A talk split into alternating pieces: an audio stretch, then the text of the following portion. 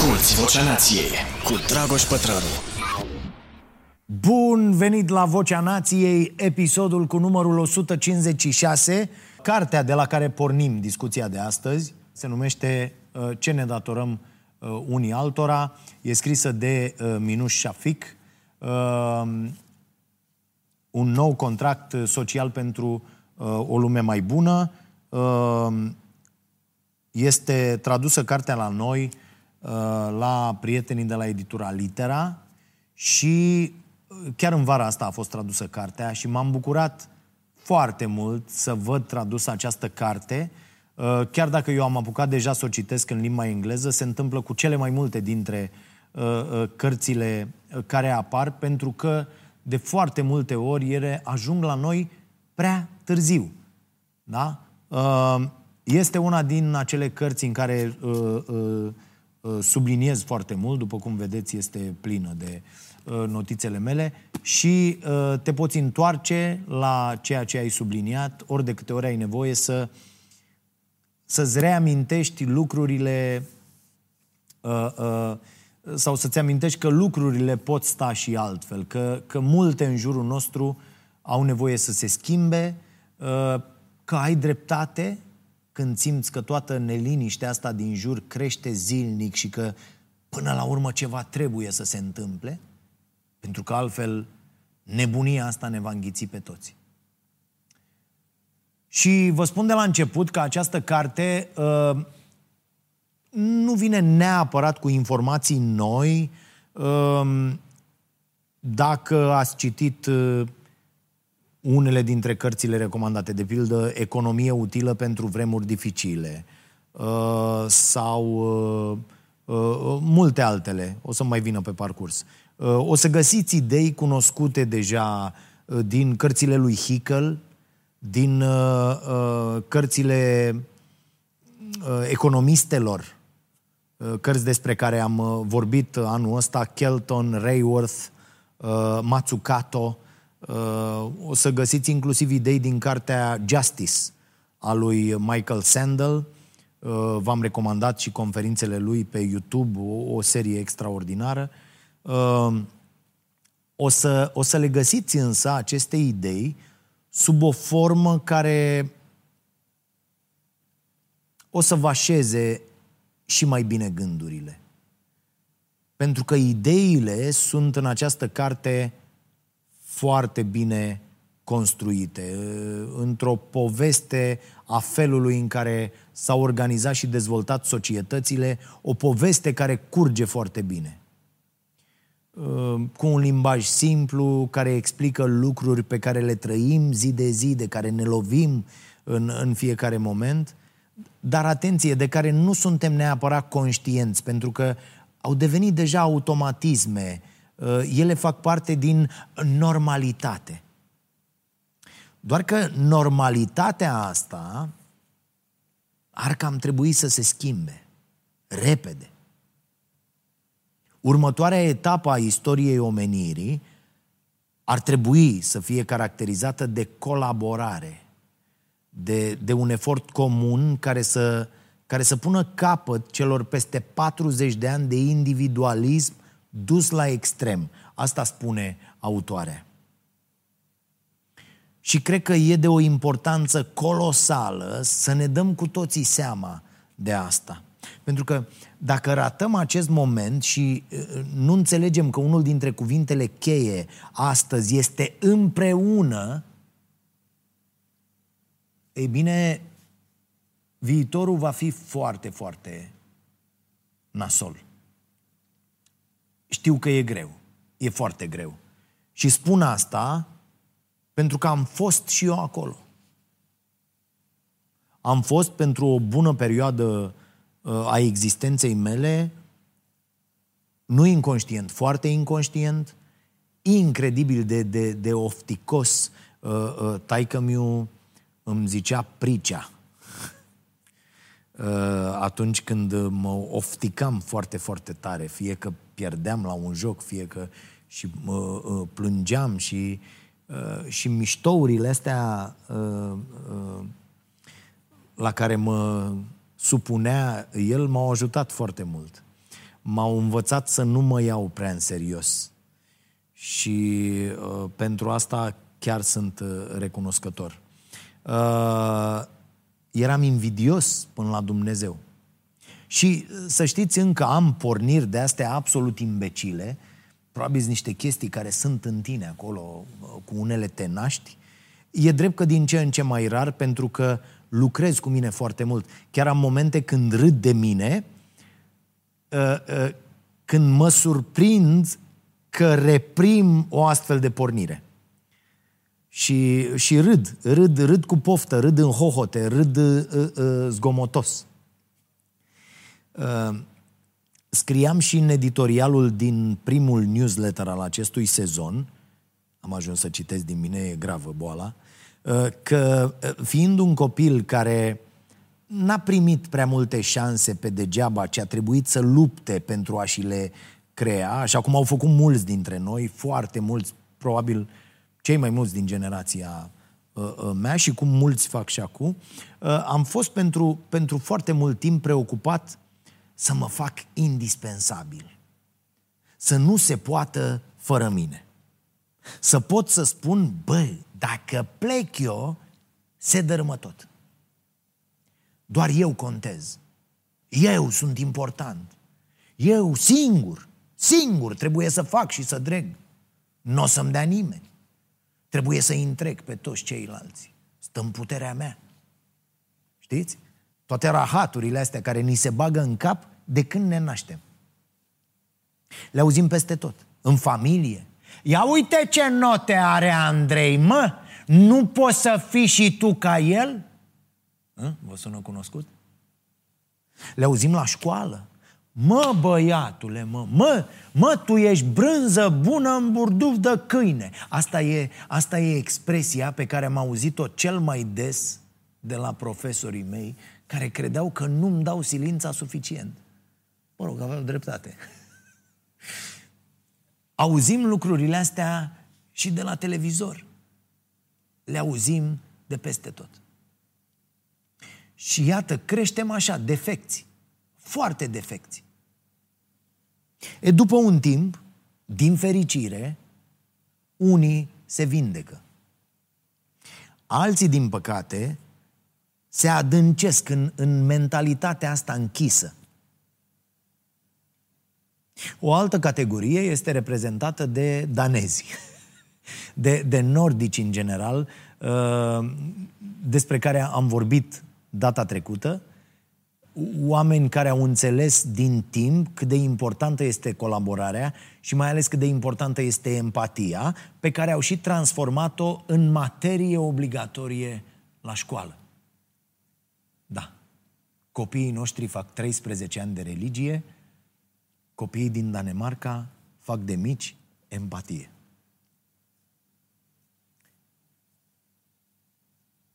Cei care nu împart cu ceilalți ceea ce au dobândit, ratează complet totul. Cu cât mai mare este efortul de a dobândi ceva, cu atât mai mare ar trebui să fie bucuria de a împărți. Eu sunt recunoscător că am înțeles asta destul de devreme. Foarte mulți, din păcate, înțeleg asta abia la final. Că așa suntem noi oamenii. Pentru o mare bucată din existența noastră ne credem nemuritori. Uh, m-am trezit într-o zi făcându-mi un plan uh, pentru vreo 30 de ani aici și am zis, bă, bă, bă, bă, alo, alo, domnul, Domnul, vedeți că aveți, am avut o discuție cu mine, vedeți că aveți mai multe zile de ieri decât de mâine. Da? Așa că hai, hai, hai mai încoace, mai în prezent. Uh, uh, mulți înțeleg așadar chestia asta cu, cu împărțeala la final uh, când își spun pe patul de moarte, efectiv, cele mai mari regrete. Și am recomandat sezonul trecut, dacă vă amintiți, o carte scrisă de Bronnie Ware, o, o asistentă care a, uh, uh, uh, mă rog, Brani, da? Uh, care a documentat uh, cele mai mari regrete ale oamenilor aflați pe patul de moarte. Spoiler, nu e niciodată despre o afacere ratată. E despre oameni, despre timp de calitate petrecut cu alți oameni. Și mi s-a tot confirmat asta și în viață, pentru că atunci când te întâlnești cu cineva și îți aduce aminte de ceva, îți aduce aminte de uh, uh, uh, episoade extraordinare pe care le-ai trăit împreună cu, cu acel om, cu acei oameni.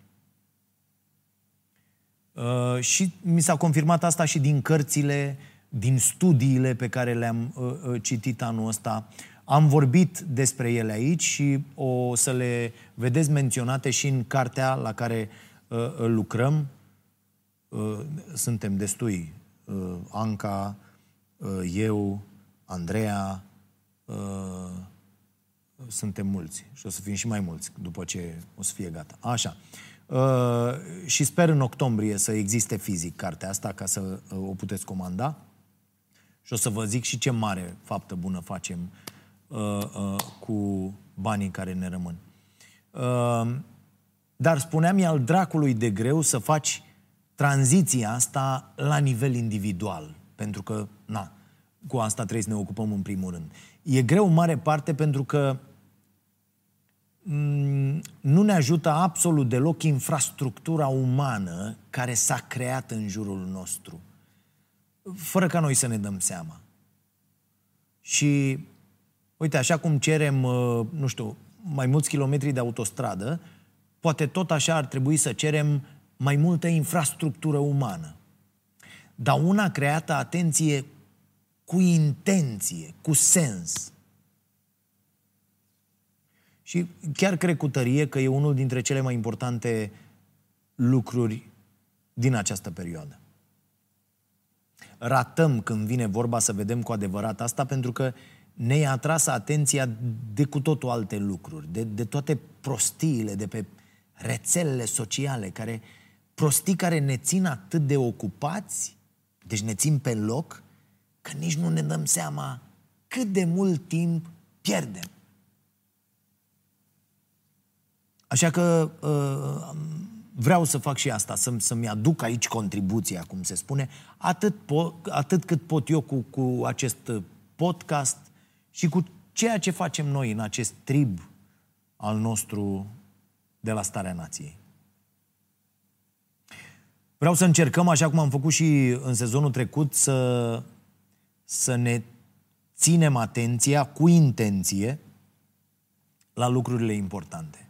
Așadar, o să vorbim foarte mult despre colaborare, despre împreună, despre ce înseamnă să trăim împreună într-o comunitate, despre, despre cât de important e să ai oameni în jur și mai ales cât de important e să le fie și lor bine, nu numai ție.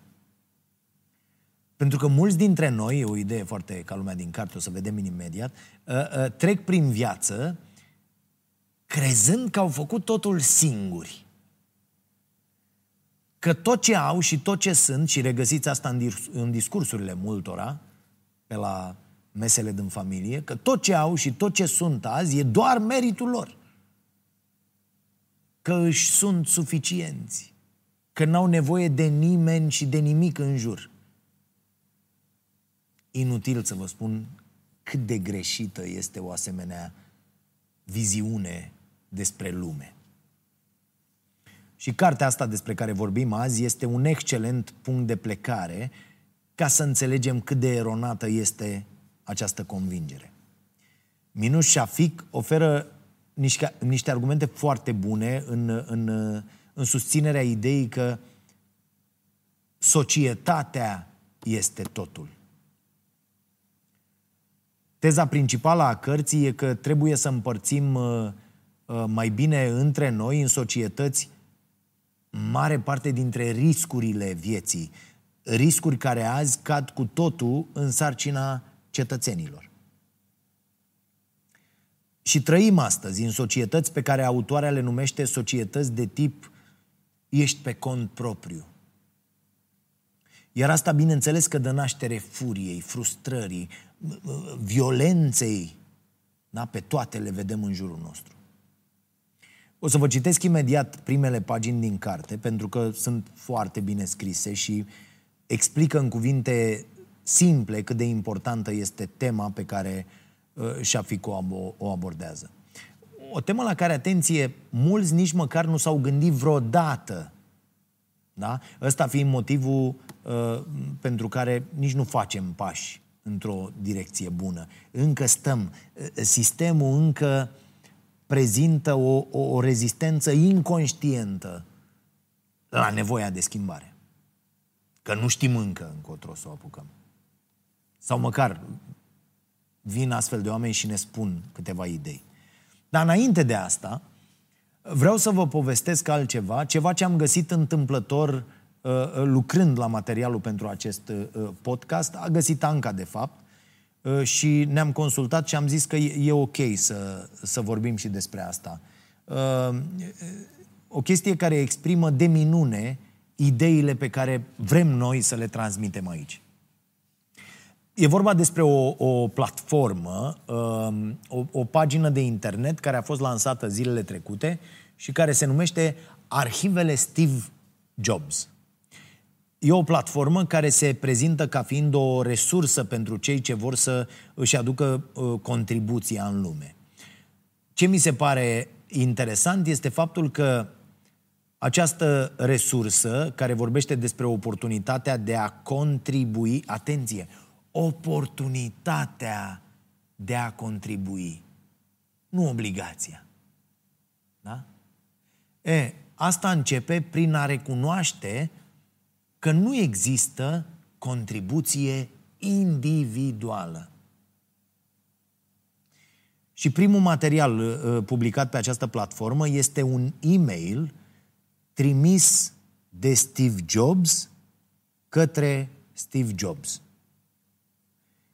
în care își reamintea singur, nici ăsta nu era foarte sănătos la cap, uh, că nimic din succesul lui nu îi se datorează. Și că atât în viața personală cât și în cea profesională depinde în mod fundamental de toți oamenii din jurul lui. Uh, imediat vă citesc textul. Uh, ce mi se pare interesant că și Jobs e un om care a ajuns la aceste idei după mult timp. Cine a citit uh, uh, uh, biografia lui a văzut cât de tâmpit și de rău și de imbecil era Jobs la începutul carierei. Bun. Textul așadar, traducerea uh, uh, îi aparține Ancăi, textul inițial este evident în limba engleză, că doar nu scria Steve Jobs în română. Uh, și uh, își scrie pe 2 septembrie 2010, așadar cu un an înainte să moară da? următoarele idei. Cultiv puțin din mâncarea pe care o mănânc, în acest punct sunt și eu, iar din puținul pe care îl cresc, nu eu am înmulțit sau îmbunătățit semințele. Nu produc nimic din hainele pe care le port. Vorbesc o limbă pe care n-am inventat-o sau rafinat-o. N-am descoperit matematica pe care o folosesc. Sunt protejat de libertăți și legi pe care nu le-am conceput sau legiferat uh, și pe care nu le implementez sau analizez. Uh, sunt mișcat de muzică pe care nu eu am creat-o. Când am avut nevoie de îngrijiri medicale, am fost incapabil să mă ajut să supraviețuiesc.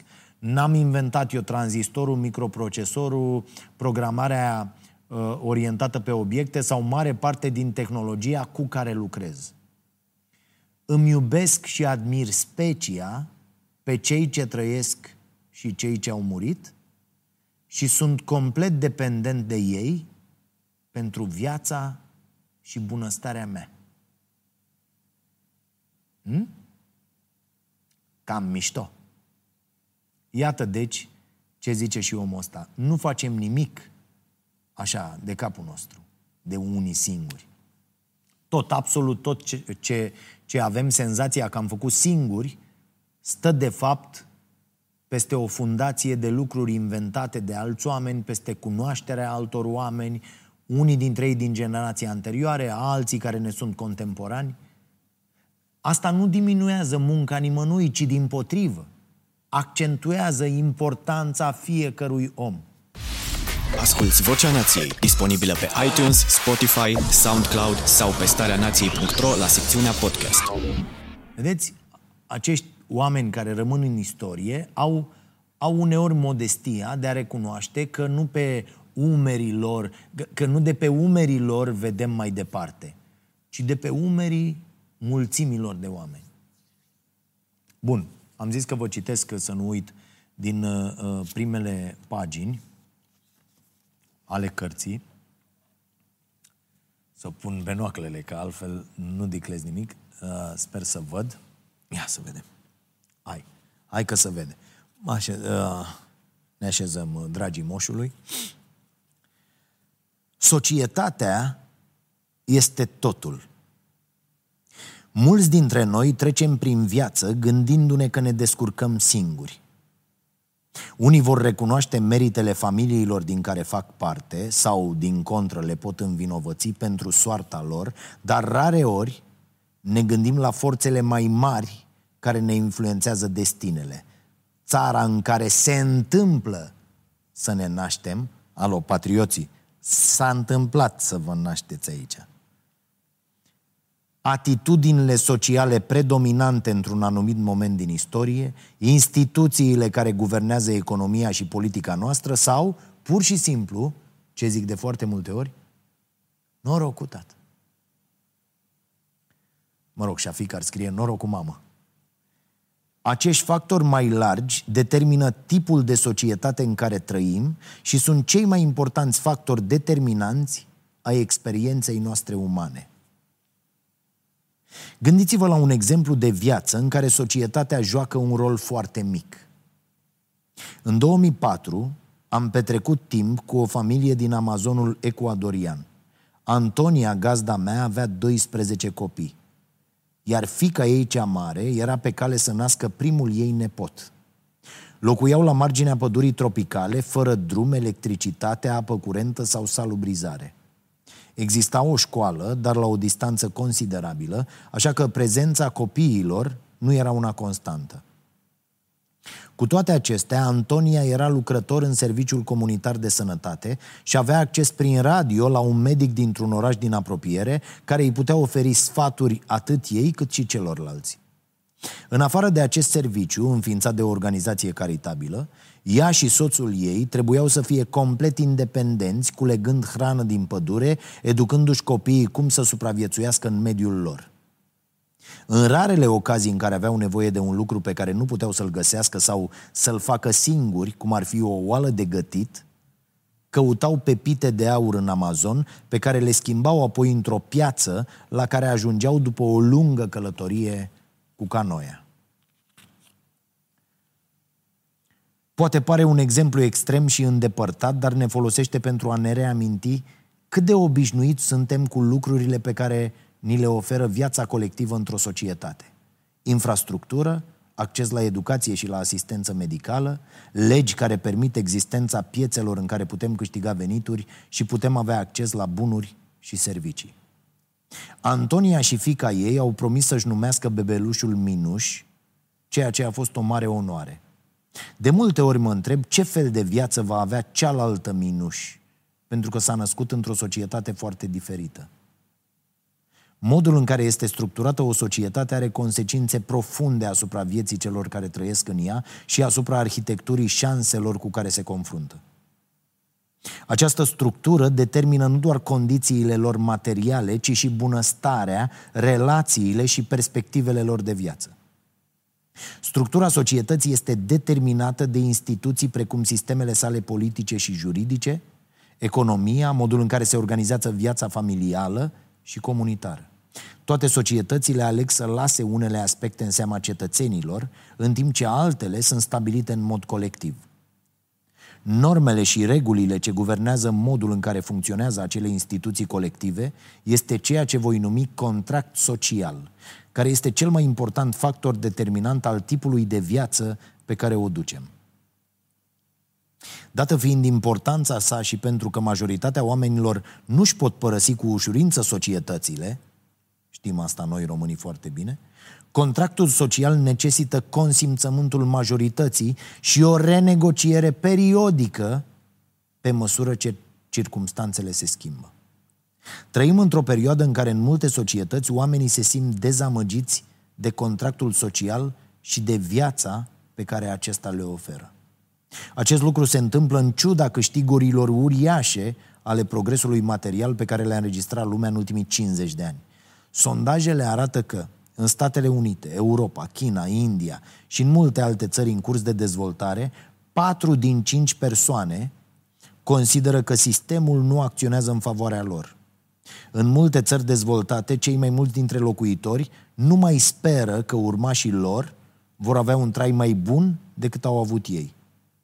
În lumea în curs de dezvoltare, aspirațiile privind educația, asistența medicală și locurile de muncă depășesc deseori capacitatea unei societăți de a le oferi. Iar muncitorii din întreaga lume își fac griji cu privire la pierderea mijloacelor de trai din cauza lipsei de competențe sau a perspectivei automatizării. Această nemulțumire ia multe și diferite forme. Unii locuitori din zonele rurale, rurale și din orașele mici susțin că atenția și resursele sunt alocate în mod disproporționat orașelor, în detrimentul lor. Populațiile indigene din unele țări consideră că imigranții le schimbă societatea. Ce se întâmplă acolo la unguri da? și primesc beneficii înainte de a fi plătit cotizații. Unii dintre membrii unor rase cândva dominante detestă faptul că alte etnii cer tratament egal. Unii bărbați se simt amenințați de noua putere a femeilor și de politici precum norme și obiective care îi dezavantajează. Aici e precum și de, e o greșeală în carte. Precum și de norme și obiective, lipsește. Editura publică. Așa, am mai găsit câteva. Uh, o parte dintre tineri sunt din ce în ce mai vehemenți cu privire la persoanele în vârstă, care, consideră ei, consumă o pondere tot mai mare din resurse în domeniul asistenței medicale și al pensiilor, lăsându-le drept moștenire datorii și distrugerea mediului. Vă sună cunoscut? La rândul lor, unii oameni în vârstă consideră că tinerii nu sunt suficient de recunoscători pentru sacrificiile din trecut făcute în numele lor. Această carte încearcă să dezvăluie cauzele profunde ale acestei dezamăgiri prin prisma contractului social, o abordare care recunoaște primatul așteptărilor, așteptărilor și al reciprocității, eficiența și valoarea în prevederile colective și partajarea riscurilor, precum și importanța adaptării la o lume schimbată, dacă nu vrem să asistăm la o fracturare destructivă a încrederii reciproce pe care se bazează spiritul civic și societate. Cât datorează societatea unui individ și ce datorează un individ în schimb? Și în aceste vremuri de mari schimbări, cum ar putea fi necesar ca acele obligații reciproce să se adapteze? Răspunsurile la aceste întrebări par a fi în centrul rezolvării multor provocări politice, economice și sociale cu care se confruntă lumea de azi. Ok. Așa începe cartea. Dar ce ne datorează societatea și ce datorăm noi în schimb? Nu, serios, v-ați întrebat vreodată, dar la modul foarte, foarte serios și așezat? Probabil că mulți n-au avut timp. Uh, rare ori avem timp să, să stăm așa cu noi înșine, cu gândurile noastre sau cu ale altora, în liniște, să ne gândim. Din păcate și din cauza asta, de multe ori acea infrastructură umană despre care spuneam mai devreme se construiește fără intenție, la întâmplare, fără să, fără să răspundă în mod real acestor întrebări.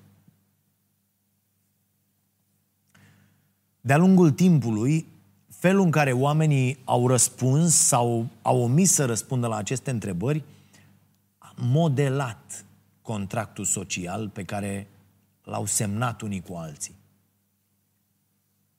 Și contractul ăsta social nu înseamnă nimic mai mult decât felul în care am decis noi să ne ducem viețile împreună. Adică, și aici foarte mulți greșesc, nimic, oameni buni, nimic din legile, din regulile, din codurile de conduită pe care le avem în jurul nostru, nimic nu este natural. Economia. Nu există în absența ideilor noastre despre cum ar trebui să arate ea. Banii nu există dacă noi nu le atribuim valoare. Am tot vorbit despre asta. Oamenii trăiesc așa cum tot ei au decis să trăiască. Problema e că oamenii de azi trăiesc așa cum au decis alți oameni din trecut că ar trebui să trăiască. În plus, azi, cei mai mulți trăiesc așa cum decid cei puțini cu foarte mulți bani. În cazul nostru, aici în țară, așa cum decid cei puțini, foarte proști și ticăloși. Shafik scrie că avem de-a face astăzi cu un contract social vechi, care nu mai răspunde realităților secolului 21. Un contract bazat pe, pe ipoteze care nu mai sunt valabile în prezent. Și o să vă dau câteva exemple de astfel de ipoteze menționate în carte, care erau valabile cândva în timpul vieții altor oameni, dar care sunt complet depășite azi când lumea arată în mod radical diferit. Așadar, contractul social, zice autoarea, ă, ă, se bazează pe următoarele idei. Și o să, le, o să recunoașteți clar că aici suntem, mai ales uh, părinții și bunicii celor mai tineri uh, se vor recunoaște acolo, iar cei tineri își vor recunoaște concepțiile părinților și bunicilor, pe care le consideră învechite, așa cum și noi acum 25 de ani îi consideram pe părinții noștri incredibil de proști și de înapoiați. Asta se întâmplă. După 15 ani, eu mă uit deja cum un răspunde fimiu, adică mă simt cel mai idiot om de pe planetă. Așadar, ideile astea. Contractul ăsta social învechit. În societăți există familii în care doar bărbatul muncește în afara casei și câștigă suficient încât să susțină întreaga familie, în timp ce femeia se ocupă de gospodărie și de copii. Bineînțeles, ne fiind plătită pentru asta. Altă idee super valabilă în mare parte uh, uh, a globului. Oamenii rămân căsătoriți toată viața. Mă refer la nivel de concepție, da? Uh, uh, cu alte cuvinte, presupunerea e că această împărțire a sarcinilor între femei și bărbați funcționează pentru ambii parteneri până la finalul vieții. Adică femeia să fie o sclavă. Apoi presupunerea este că ceea ce oamenii învață în școală le este suficient ca să se descurce pe tot parcursul vieții. Așa că pentru 99,9% dintre oameni, învățarea se termină atunci când ei ies din școală și nu mai există nicio infrastructură care să faciliteze învățarea după acel moment, în concepția multora. Hai bă, lasă-mă cu am citit la școală, hai bă, lasă-mă cu am învățat la școală. Câți dintre oamenii pe care îi cunoașteți au renunțat la învățare după ce au terminat școala? Foarte mulți, nu? Mai departe, contractul spune că aceste cunoștințe contractul ăsta prost, aceste cunoștințe dobândite în anii de învățământ îi ajută pe oameni să găsească ce? Ce? Un loc de muncă stabil, bine plătit, același toată viața. Faptul că emisiunea Starea Nației a fost la patru televiziuni înainte să ajungă la a cincea unde a intrat acum al cincilea an consecutiv, ne este reproșat permanent de către oamenii care încă trăiesc în acest contract social și care nu pot înțelege că noi, de fapt, am lucrat, în, am lucrat în același loc, la emisiunea Starea Nației, dar am avut contracte cu diversi beneficiari, să spunem. În cele din urmă, potrivit acestei uh, concepții uh, vechi, potrivit acestui contract social învechit, oamenii vor ieși la pensie din acel loc de muncă, iar uh, în cei câțiva ani rămași uh, de viață, din viață, familia va avea grijă de ei. E, mai e astăzi aplicabil ceva din toată această poveste? Aproape nimic. Din păcate, ideile cu care am crescut, idei, idei care aparțin unei lumi cu care prezentul nu mai are legătură, încă reprezintă, iată, fundamentul felului în care sunt construite toate sistemele din jurul nostru.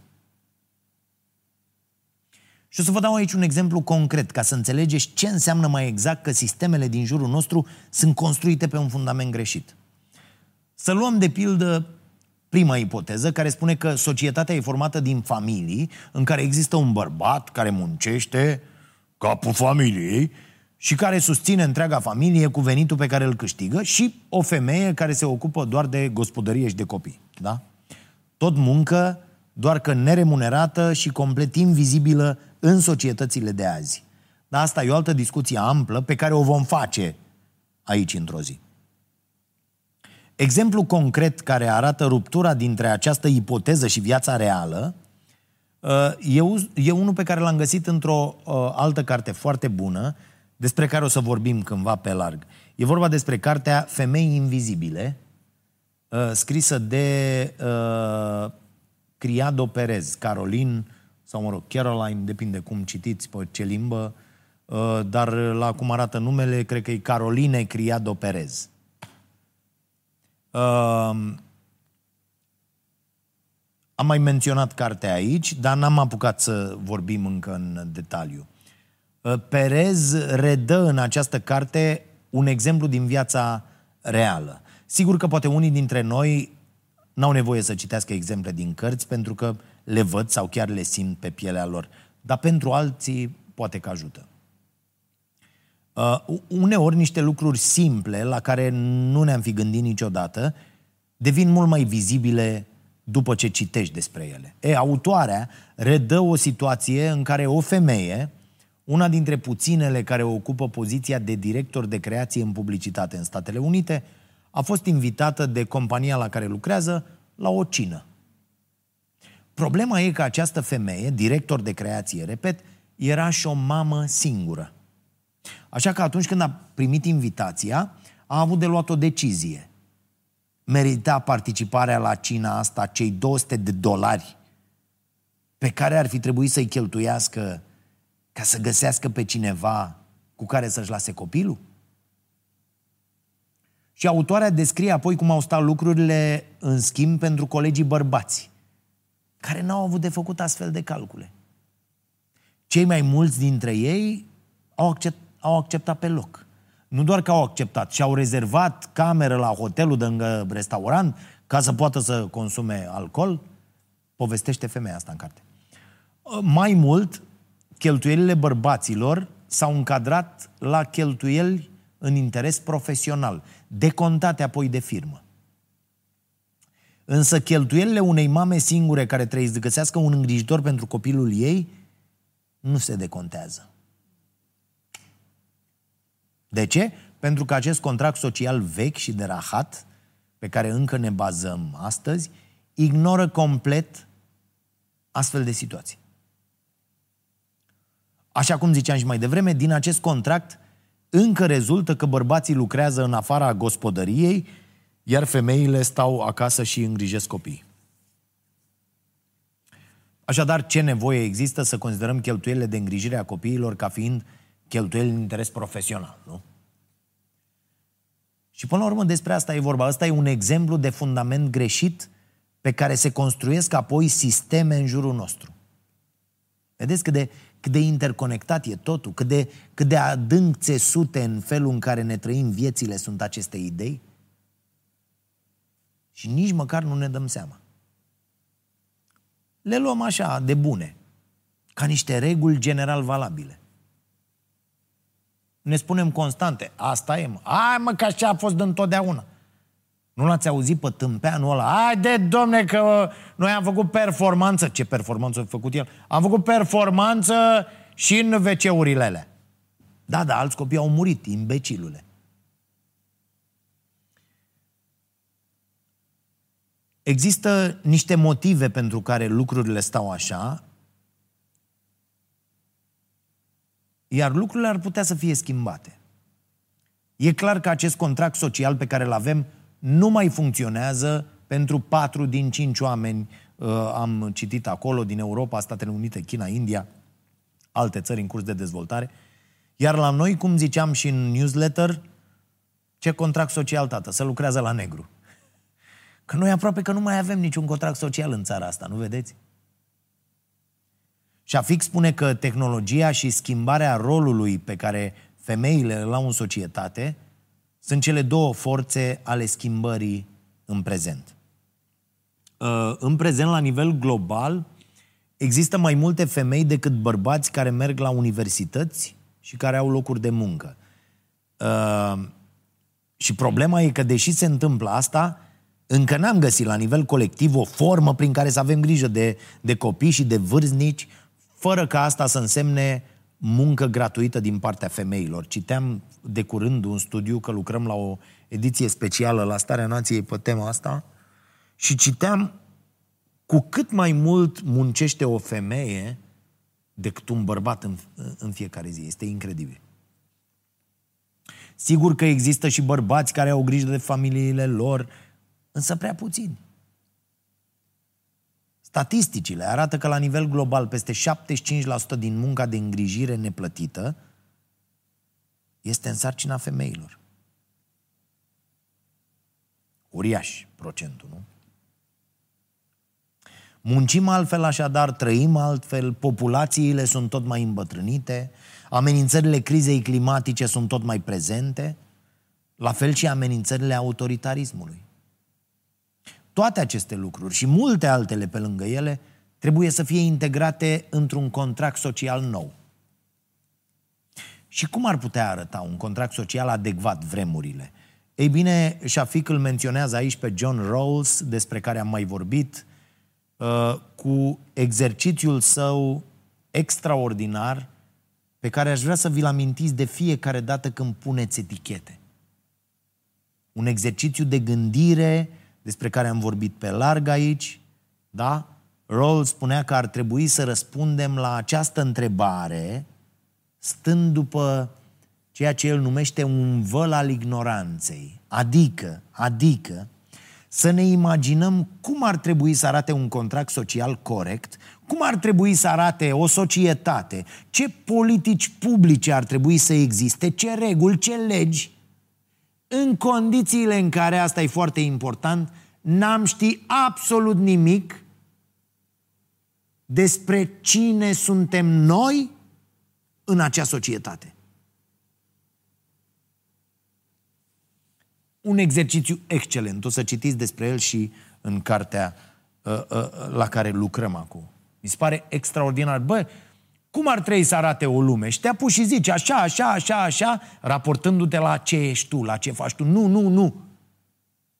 Cum ar arăta o lume în care tu încă nu te-ai născut? Și nu știi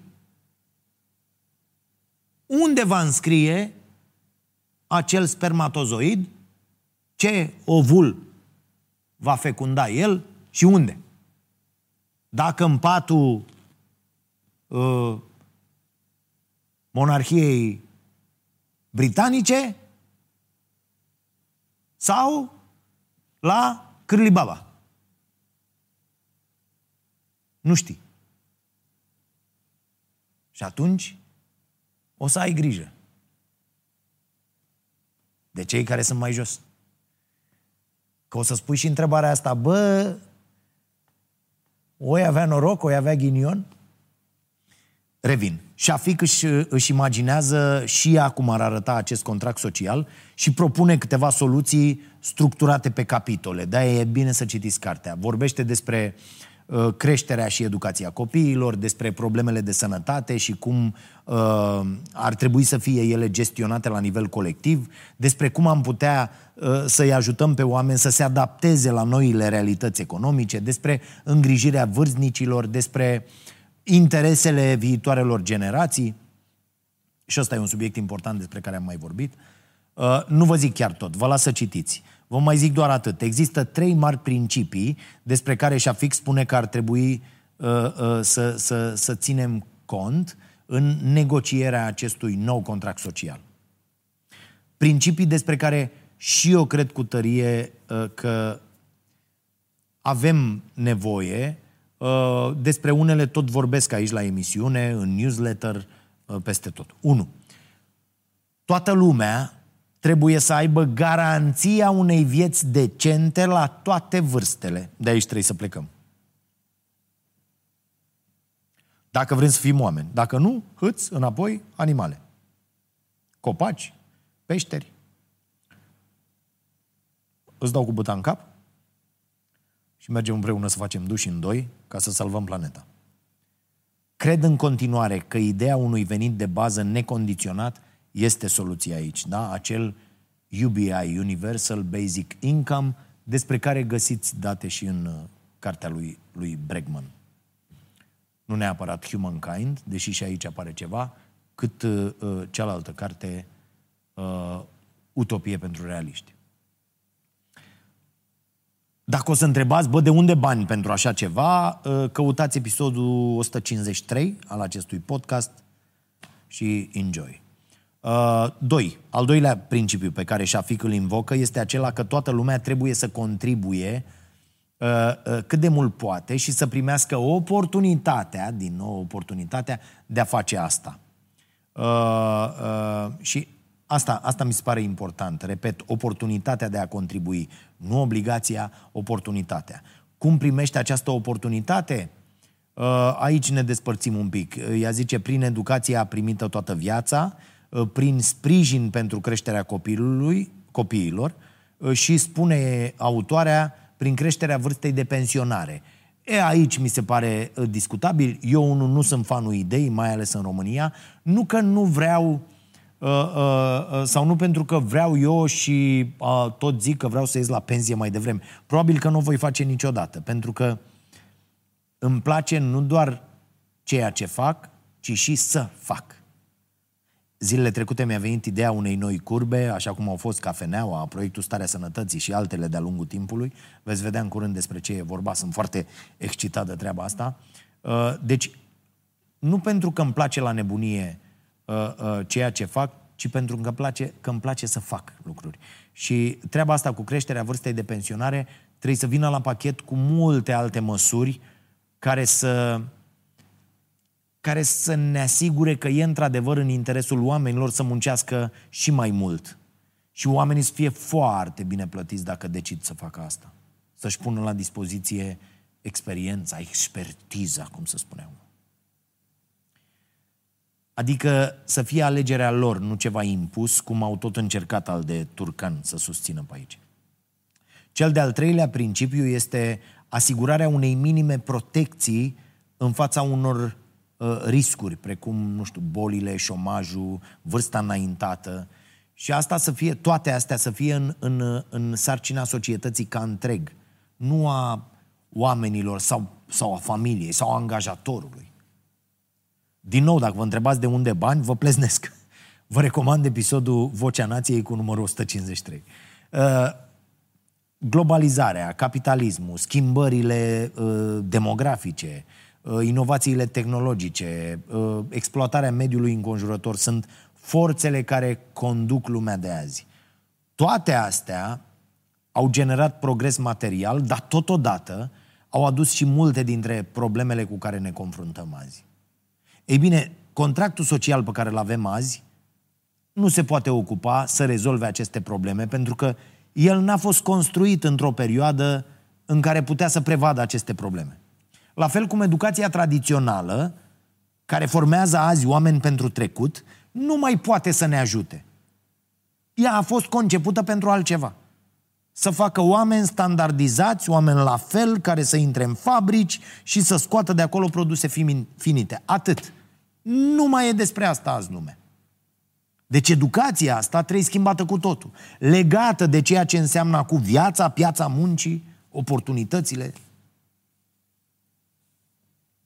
Și pe lângă toată suferința pe care o provoacă această, această inadecvare a lucrurilor, apare și neliniștea asta socială, care, printre altele, iată, erodează în cele din urmă democrația. Și în momentul în care am rămas fără democrație, suntem beliți. Vedem cât au de suferit acum democrațiile solide, care, care par incapabile să gestioneze situația și să răspundă schimbărilor din ultimele decenii. Din păcate, la noi se discută prea puțin despre acest subiect. Iar asta face lăudabilă alegerea celor de la uh, litera de a traduce această carte. Uh, și un motiv în plus pe care mi se pare foarte important această carte uh, este acela că ea vine oarecum din interiorul sistemului. Adică uh, Minus Shafik uh, este directoarea London School of Economics. A fost vicepreședinta Băncii Mondiale, cea mai tânără vicepreședintă, avea doar 36 de ani când a fost numită. Și mi se pare important când din direcția acestor oameni vin ideile uh, pe care majoritatea încă le percepe ca fiind radicale. Idei de schimbare în bine. Fie că vin dintr-un interes onest pentru bunăstarea oamenilor, fie din teama de furci. Da? Am povestit pe larg despre această teamă într-un episod din acest an. Un alt contract social este posibil, uh, spune Shafik. Lumea asta strâmbă, cu toate neajunsurile ei, poate să fie și un loc foarte frumos. Un loc al nostru, al tuturor. În care să nu fim singuri niciodată. Depinde, depinde de unde suntem cu adevărat prezenți, unde alocăm atenție, de ce fel de oameni ne înconjurăm, ce ne preocupă, ce ne, ce ne consumă, ce ne mișcă, ce ne orbește. Vă recomand cartea și chiar vă rog să o citiți. Uh, o să vă ajute să înțelegeți mai bine lumea și să, să puteți lua o distanță critică, asta e foarte important, față de probleme, căpătând astfel o perspectivă diferită, mai, mai completă, holistică, da? Uh, despre ce avem de făcut împreună în deceniile care vin. Să vă fie bine!